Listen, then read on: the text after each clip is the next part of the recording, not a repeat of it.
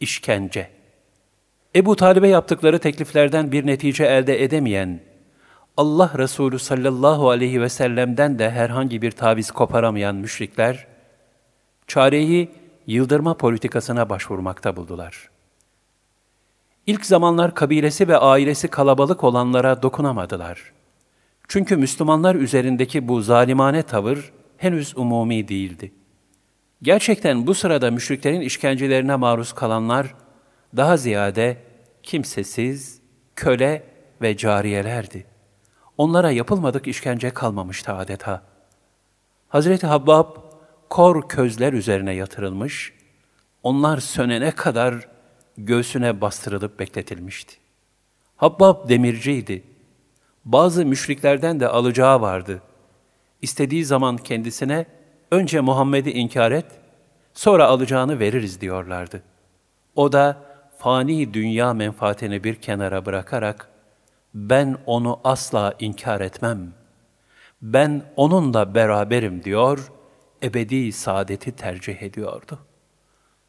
Hazreti Bilal, Halefoğlu Ümeyye'nin kölesiydi. Ümeyye Bilal'e akla hayale gelmedik işkenceler yapıyordu.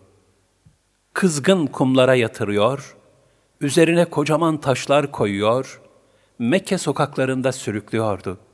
O da her türlü işkenceye rağmen Ehad, Ehad, Ehad, Allah bir, Allah bir, Allah bir demekteydi. Hazreti Süheyb bayıltılıncaya kadar dövülürdü.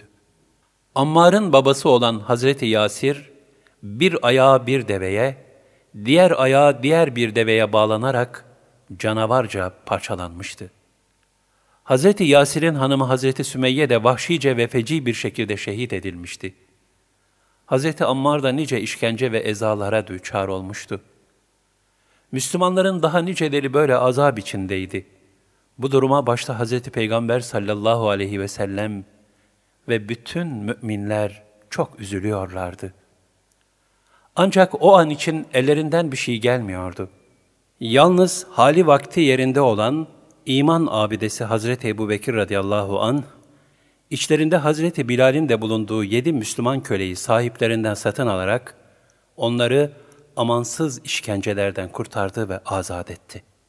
Bütün bunlara ve diğer zalimane tavırlara rağmen, Allah Resulü sallallahu aleyhi ve sellem, tevhid davasında müşriklerle hiçbir şekil ve seviyede uzlaşmaya yanaşmadı.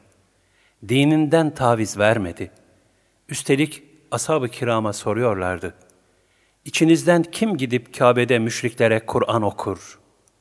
Bu teklife canı gönülden ben ya Resulallah diyen Abdullah İbni Mesud, Kabe'de müşriklere Kur'an-ı Kerim okumuş ve bu yüzden o nasipsiz zalimler tarafından feci bir şekilde dövülmüştür.''